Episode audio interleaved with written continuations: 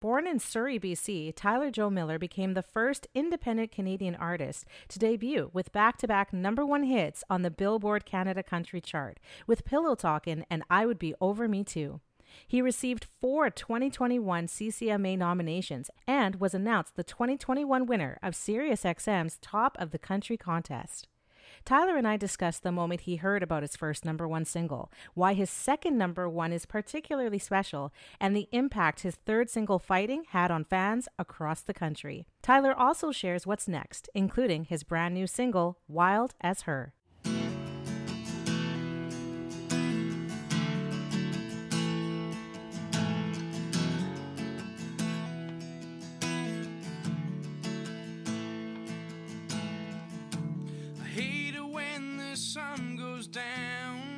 Did you fall in love with country, Tyler? I uh, it's funny because I, I didn't like grow up in really a small town or the country or anything like that. I grew up in Surrey, British Columbia, which is definitely a city. Right. But uh, I uh, I grew up on listening to country music because we would be uh, you know up at I, I got a cabin up in BC here. Okay. And uh, you know during the summers we're we're always out there all summer and we'd be out there, you know, dirt biking or, you know, hunting or boating, anything like that, and just out in the woods. And we are always, uh, you know, playing country music. And that's mm. where I grew up listening to, you know, Garth Brooks and Brad Paisley and George Strait and Alan Jackson and Chicks and stuff like that. Mm-hmm. So, um, yeah, I kind of grew up on that 90s country. And, uh, you know, it just kind of became a part of who I was. And, and uh, yeah, my mom's side of the family is definitely all huge country fans. Mm. So um, yeah, I just kind of grew up with uh, with it in my blood. And so, what made you want to start? You know, either writing or, or singing yourself. I used to play in a band uh, back in the day, in like in my early twenties. Uh, you know, but we did a bit more of like alternative rock sort of thing. Right. And we were playing, you know, playing the bar scenes and stuff like that. And it was it was just kind of fun. Okay. Um, and then stopped doing music for a while, and I actually started a nonprofit. And so we were doing building projects down in Central America in Guatemala. Is that the climb outreach that you're talking about? Yeah, yeah, it is. And wow. so, yeah, when I was down there on a trip, I wasn't really doing anything musical, but I had my guitar with me because I'd play some songs and whatever. Right. And and uh, yeah, I was down there one one night and I was playing, you know, a few tunes of mine with a couple people, and one of the guys from our trip named Willie came out in the morning and he goes, "Hey, was that you playing your guitar last night?" I was like, "Yeah," and he goes, uh, "You're playing country music. I love country music." wow. And I was like, "Oh yeah, I guess so. Like it's just." songs that I wrote and he goes, Oh, those are your songs. And I go, Yeah. He goes, I didn't know that you're doing country music. I said, Well, I'm not really. Like I'm it's just if I write songs, it just kinda comes out that way. And so um, I was just doing it as you know, just as a hobby and just as fun. And then mm. I uh, I kind of said I was like, yeah, I'm just enjoying like you know I I was a contractor, carpenter by trade. Right. So I was doing con- contracting work with my business. And I was like, I'm just happy running my contracting business and then uh, doing the nonprofit stuff. Like, I, you know, I really want to pour into that and, uh, you know, help people. And he goes, Well, what if you you know, got into country music professionally and you build a platform for yourself to where people not only want to hear it, you have to sing, but we have to say, and you can use that to help even more people. And uh, wow, Tyler. I just went, well, crap, yeah, I can't say no to that. and so, what year was that? Take us back. What year was that? 2018. And then on Christmas Day, 2019, you drop your first single, Pillow Talkin'. Yeah. And uh, huh. there was something about that song that we just knew this was the best foot forward for us. And so we, we figured like this is this is going to get our foot in the door, hopefully, and uh, and ended up kicking the whole damn door down. And then it goes number one, and then it goes number one. So once it, it goes one for you, Tyler, I can only imagine a little bit of shock was mixed in there with excitement. Am I off base in saying that? Absolutely, you're spot on with that. It was it was one of the things where it's I still don't think it's sunk in. Hmm. It's it's such like an overwhelming thing, and and honestly, I didn't really understand the weight of what we had done I didn't understand the weight of a number one coming Mm. off my first single. Um, I remember making jokes to my label saying, "Oh yeah, this one's going to go top thirty, top twenty, top 10. and they're going, "Okay, people's first song doesn't go top twenty, yeah. sort of thing." Yeah. And uh, and I was like, "Ah, we'll see. Maybe it goes number one." And uh, it was a joke. And then all of a sudden, the song just kept on climbing and climbing and climbing. Yeah. And uh, it's funny because when I found out that song went number one, I was spraying the ceiling like I was at work.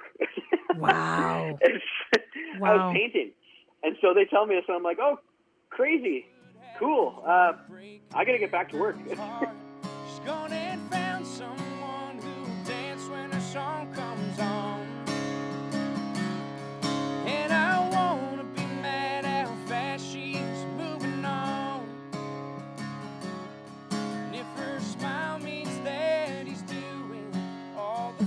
have I Would Be Over Me Too. So you're like, okay, you're riding the shock and the excitement of getting a number one, which really, honestly, it's true. It does not happen that often where a debut single goes number one.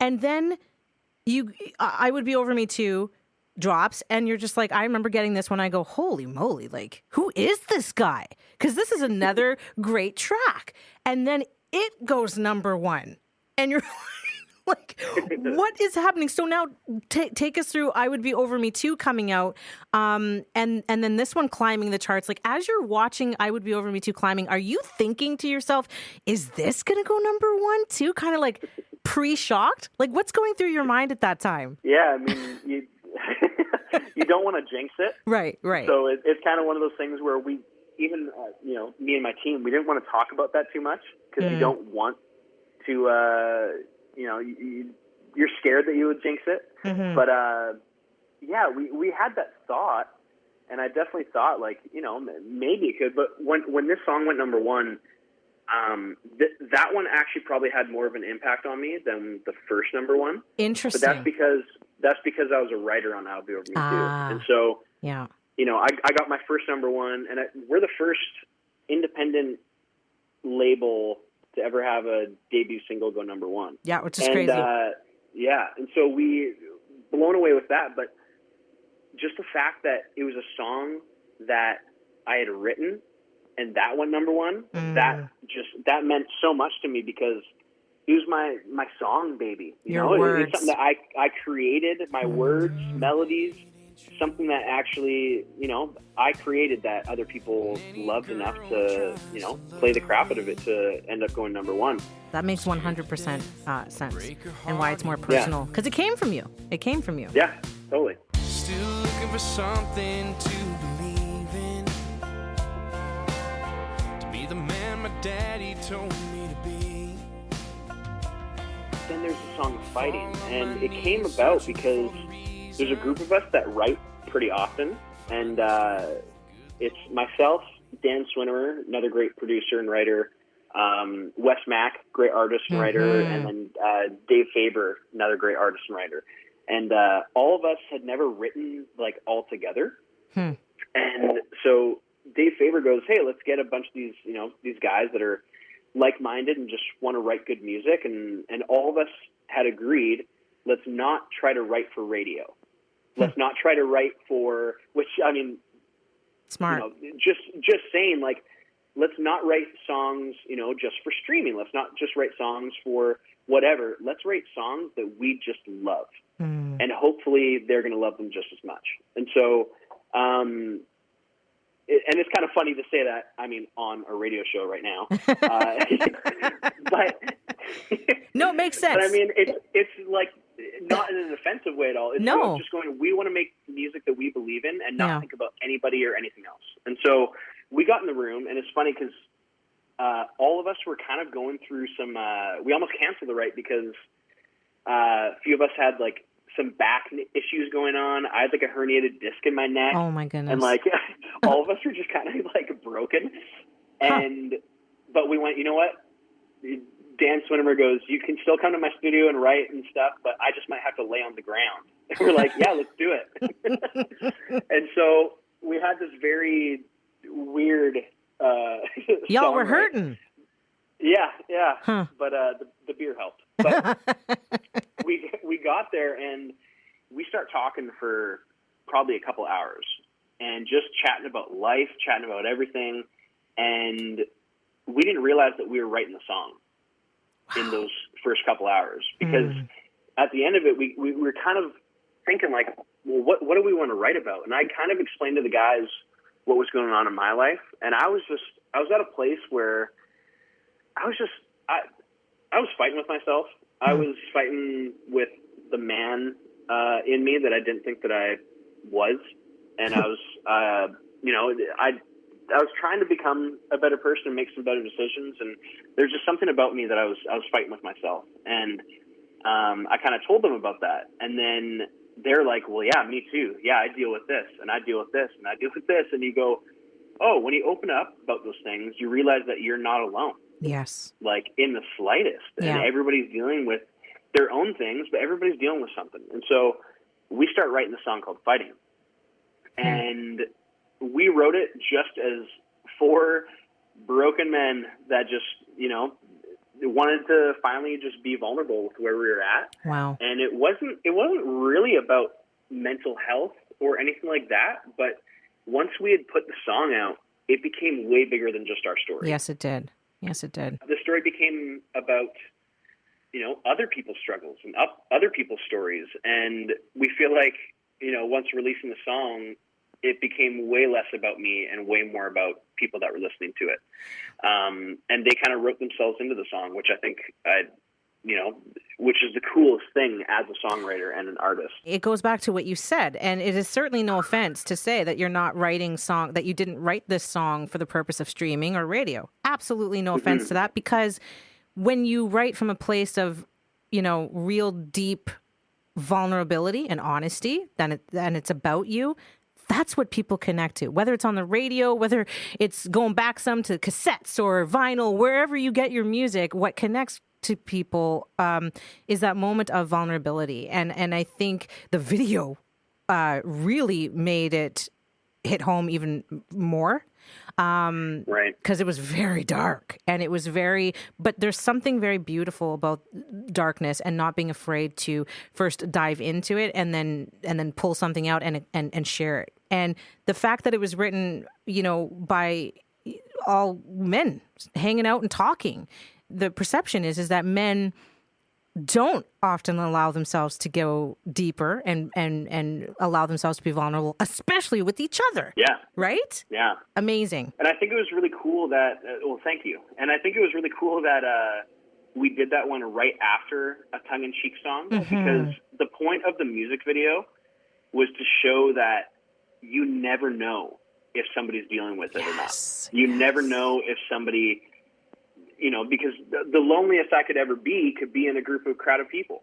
And I Oh, can, boy. you know, could look like I'm having the best time in the world. Ain't that the where truth? they don't they don't know what it looks like when you go home and you're alone. hmm And so uh, I think it was I think it was a really smart play by by us to to do it after a song that you know was tongue in cheek and Yeah. upbeat and fun, and then all of a sudden boom we go other side of the spectrum where you know we we kind of share the dark side of things and um, you know I think people deal with different things, but I think everybody deals with with some sort of loneliness. Blow smoke while the belly boat floats, feeling tick, tick, tickety boo. Sometimes I don't.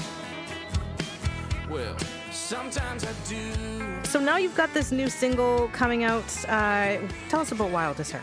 So uh, yeah, we we've got you know a new batch of songs that we want to put out, and I feel like it's a it's a whole other chapter of Tyler Joe Miller. You know, we, we you know hit another fork of the road where you got to figure out which ones you want to put out first, and what stories you want to tell first. And there's something about this "Wild as Her" song that um, we've been sitting on it for a while, and it's been the song that uh, I've really believed in and uh, the second I heard it, it was like, this is th- this song is is a it's great. It's telling this really cool story, and and the whole song is about basically this guy that's you know the, trying to keep this girl around, Hmm. but you know he he doesn't want to put too much pressure on on whatever they are because he doesn't want her you know to scare her away, sort of thing. But she's this untamable wild card that you just you know don't know what you're going to get. Mm. And uh, and the whole song is basically just about the chase. And uh, you know, I, I haven't really put out like a love song yet, and this one's not exactly there. It's kind of meeting halfway. But uh, yeah, it's kind of this guy that's you know he, he's scared to lose her, but uh, he knows you know she's a bit of a free bird, and uh, and trying to figure out how to keep her around. But uh, and it's also you know this guy not trying to change her. It's it's Interesting. him basically just going, I want her for who she is, and uh, yeah, so I'm just going to try to do what I can to keep her around and, So- and you know love love her the way that she wants to be loved, sort of thing. How does this song connect then with you? Have you experienced this before? This kind of feeling? yeah, that's probably me at the start of every relationship. I've been in. you just don't want to scare him away. right? Well and then i asked the question because like I- like i said there's there's songs you put out because you like them because they're fun you like them because they're they're you know you like to perform them or you've written them or whatever but in you telling the story and sharing with us you know what what it's about yeah i needed to know like have you experienced this? Is this something like what about the song connects with you personally? Personally. I think I think I would say it connects with me personally because I know that it connects with everybody. mm. You know, I, I think that it's such like a, a generic um, thing that happens to everybody Hmm. at some point, uh, where they can like somebody so much, and you know they're they're kind of scared or terrified that you know this person's going to find somebody better or the Oh. grass is greener, yeah sort of thing. And I know that I've felt that multiple Mhm. times. Yes. And so I think I chose this one because one, I, I think it's you know you don't have to connect with every song that No. personally, but I No. I I think just the story itself will connect with a lot of people. And so um, yeah, there, there's something about this one that is just so real. And so uh, yeah, I, I know you know I. I I think I'm probably a bit of a wild child too. I'm probably hard to tame, but uh, I think people probably felt that, you know, about me as well. Well, I can way, hear but- it. I can hear it. It- it- it- It's coming through. So, and that's awesome. And that's why I asked because it could be you that the story's about. But yeah, you know, people often look for people who bring out that side in them or complement mm-hmm. it, right? And so Totally. it's a lot of fun, just like you. Just like you. You're still that guy, hey? Are- are- ah, You're still that guy that you just want to have a beer with, it sounds like. So that's cool. No, that'll never change. I keep the windows down Keep her heart hanging